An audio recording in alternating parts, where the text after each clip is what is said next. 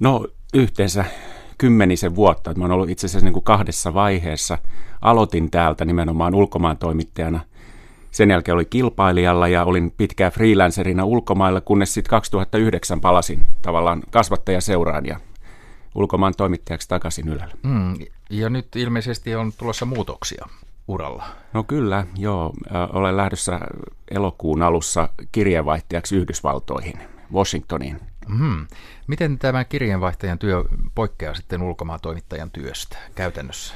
No kyllä se, se on tavallaan sitä, siinä ollaan niin kuin siinä ulkomaan toimittajan ytimessä, eli ulkomaan toimittajan työn suola on matkustaminen ja se, että pääsee itse paikalle, niin siitä, mm. siinä, se on, siinä se on, että sitten kirjeenvaihtaja on koko ajan paikalla ja sitten tietysti ää, paikalla siellä kohteessa ja tietysti se myös, että kirjeenvaihtajana, niin sä olet siellä, se on erilaista sille, että sä olet yksin, yksin teet siellä työtä, tai tässä tapauksessa meitä lähtee kaksi, mutta se on pieni tiimi, ja sitten hyvin paljon myös se niin kuin itse siellä näet ja teet päätöksiä sitten, päätöksiä paikan päällä sen mukaan, mitä tapahtuu. Siinä ja nämä työyhteisön hyödyt ja haitat sitten pois. No niinpä on, niinpä on. Ja puhutaan tämmöisestä korrespondiittistaudista, eli siitä kun yksi siellä päähöyryä ja omissa ajatuksissaan on, niin siinä rupeaa miettimään kaikenlaista.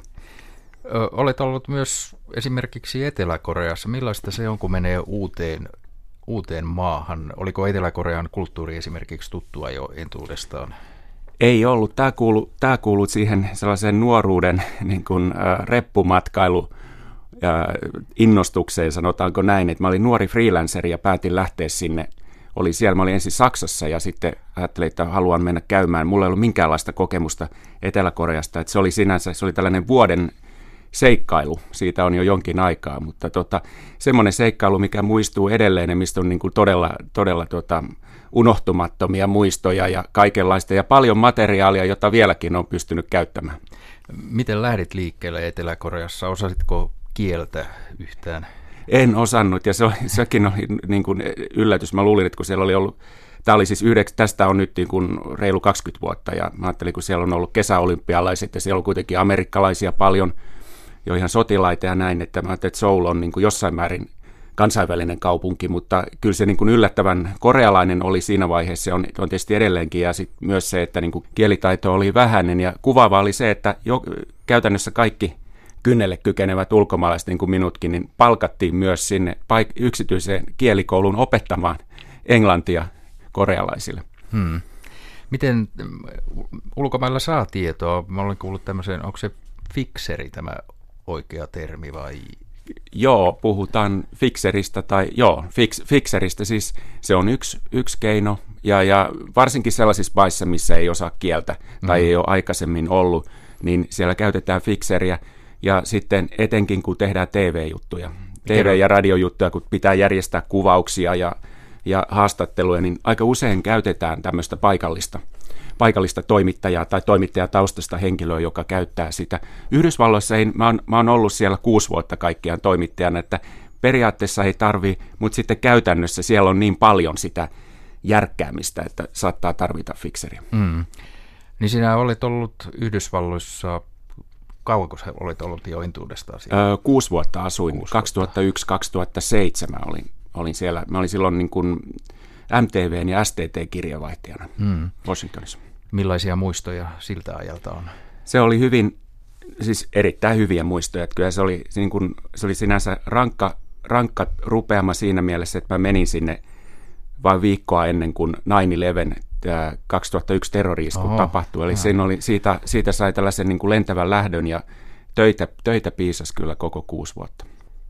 Millaisia, teitkö tästä tornien sortumisesta juuri Joo, ohjelmista. no se oli, siinä piti hypätä mukaan sitten. sitten tuota, en tuntenut ketään, en, mulla ei ollut niin kuin mitään tuo, mulla ei ole edes kännykkää. En, en, niin kuin, ajattelin, että mä, mä, niin kuin ajatus oli, että otan tämmöisen rauhallisen alun ja tutustun paikkoihin ja alan vasta pikkuhiljaa tekee töitä, mutta sitten toisin kävi, että siinä piti ja sitten juostiin pää kolman, kolmantena jalkana ja muistot on hämäriä siitä, siis niin paljon tehtiin koko ajan, että mm. töitä. Millaisista aiheista teitkö kaikista elämänalueista? Kaiken, kaikesta mahdollisesta, mistä vaan oli aikaa. Mutta aika paljon siihen aikaan se oli George W. Bushin nuoremman bussin kausi, joka, jolloin siis tapahtui paljon uutisia. Et oli tosiaan nämä, nämä 9-11, sitten oli sodat Afganistanissa ja Irakissa ja siinä oli koko ajan pukkas tämmöisiä isoja uutistapahtumia. Että aika paljon se myös saneli sitten, mitä pysty tekemään, että olisi halunnut tehdä. Ja toivottavasti nyt olisi aikaa tehdä myös niin kuin vähän kierrellä Amerikassa enemmän. Onko jäänyt mieleen persoonia haastateltavia tai erityisiä tapahtumia?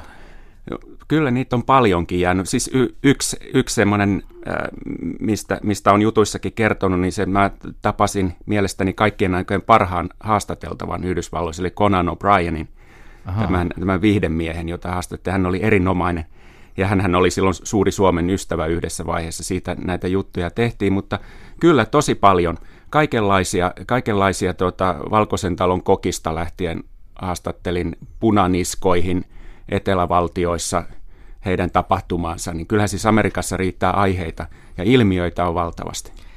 Niin eilen kuuntelinkin Yle Areenasta tämä kokkihaastattelu ilmeisesti löytyy Miehemme maailmalla Kyllä. 20 Joo. osaista lyhyt dokumenttisarjasta, joka löytyy Yle Areenasta. Olet niitä tehnyt. Siinä on ilmeisesti useamman vuoden ajalta ohjelmia. Siinä on melkein 20 vuoden ajalta eri puolilta ja eri puolilta maailmaa. Ne on käytännössä näitä juttuja, mitä olen tehnyt, niitä niin kuin uudelleen lämmiteltynä ja vähän eri tavalla kerrottuna. Siinä on tosiaan 20 osaa niistä on Amerikasta on aika monta. Joo, niin olet ollut siis on mainittu jo Etelä-Korea ja Yhdysvallat. Missä muissa maissa olet ollut? No, mä lähdin aikoinaan nuorena freelanceriksi Saksaan valmistuttuani täältä ja mä olin Saksassa ja sitten mä oon ollut Brysselissä vähän aikaa ja Pariisissa opiskelin journalismia aikoinaan vuoden siellä tällaisessa Journalists in Europe-ohjelmassa, koska mä, mä oon kauppatieteilijä peruskoulutukselta, niin se oli tavallaan se mun journalistinen koulutus sitten. Niin siinä ne on, ja sitten Yhdysvalloissa. Joo. Millaisia odotuksia on nyt? Onko toimintaympäristö nyt erilainen Trumpin aikana? No kyllä se on, ja tämä on niin kuin ihan täysin poikkeuksellinen hallinto ja aika, mitä ei koskaan aikaisemmin ollut tämmöistä, tämmöistä, tota, tämmöistä että kyllähän se niin kuin, odotukset on se, että odotusarvo se, että todennäköisesti tälle ajalle, joka mulla sattuu, eli mulla on nyt sopimus on elokuusta vuoteen 2018 loppuun, ainakin aluksi, niin odotukset on se, että kyllä siihen aikaan, siihen väliin jo varmasti tulee joku suuri uutistapahtuma. Mm. Että kyllä siellä niin, kuin niin paljon tapahtuu. Mitä se sitten on, niin se, se siis jää nähtäväksi. Mutta täysin poikkeuksellinen aika ja varmasti se on niin kuin hyvin mielenkiintoinen. No miten vapaa-aika sujuu rankan työn vastapainoksi? No hyvin, hyvin sujuu. Että tota, ihan, ihan siinä mä oon kaikkea harrastelen, on, on harrastanut kirjoittamista viime mm. aikoina esimerkiksi. Millaisia kirjoituksia? Semmoista, no mä, mä olen jopa kirjoittanut tämmöisen dekkarin kuin Atta Nahre, joka, jonka sain nyt, nyt tuota, sain julkaistuksikin tässä keväällä. Et se on ollut päällimmäisenä, eli mä oon yrittänyt vähän tota, harrastanut tämmöistä vapaampaa kirjoittamista enemmänkin viime aikoina ja, ja, ja tavallaan menty sitten siinä fiktion puolelle. Ilmeisesti Attan Arteessakin seikkaillaan sitten ulkomailla, että ei olla pelkästään Suomessa. Joo, kyllä se, se, siinä ollaan Yhdysvalloissa ja, ja, ja Venäjällä ja Koreassakin, että siinä on hyödynnetty sitten näitä Korean kokemuksia, mutta idea on se, että on aarre Suomessa, Su- Suomessa savitaipaleella ja siitä kiinnostutaan sitten kaikkialla maailmassa. Mistä sait innoituksen tähän dekkarin kirjoittamiseen? No ihan, ihan vaan on niin kuin harrastanut, sitä, harrastanut tätä ja halusin tehdä, mutta itse asiassa niin kuin idean sain siihen Yhdysvalloissa aikoinaan. Että mä tapasin siellä miehen, jonka nimi oli Mohammed Atta, eli jolla oli sama nimi kuin, kuin tällä Yhdellä... kuuluisella terroristilla. Aivan. Ja sitten kävi ilmi siinä, että tämä Mohammed Atta on hyvin tyypillinen, ihan, ihan niin kuin tyypillinen arabimaiden nimi. Joo. Atta tarkoittaa lahjaa. Ja näitä tällaisia henkilöitä on siis varmaan satoja tuhansia Lähi-idässä. Ja, ja, ja tuota, siitä tavalla lähdin sitten niin kehittelemään tarinaa, että mitäpä jos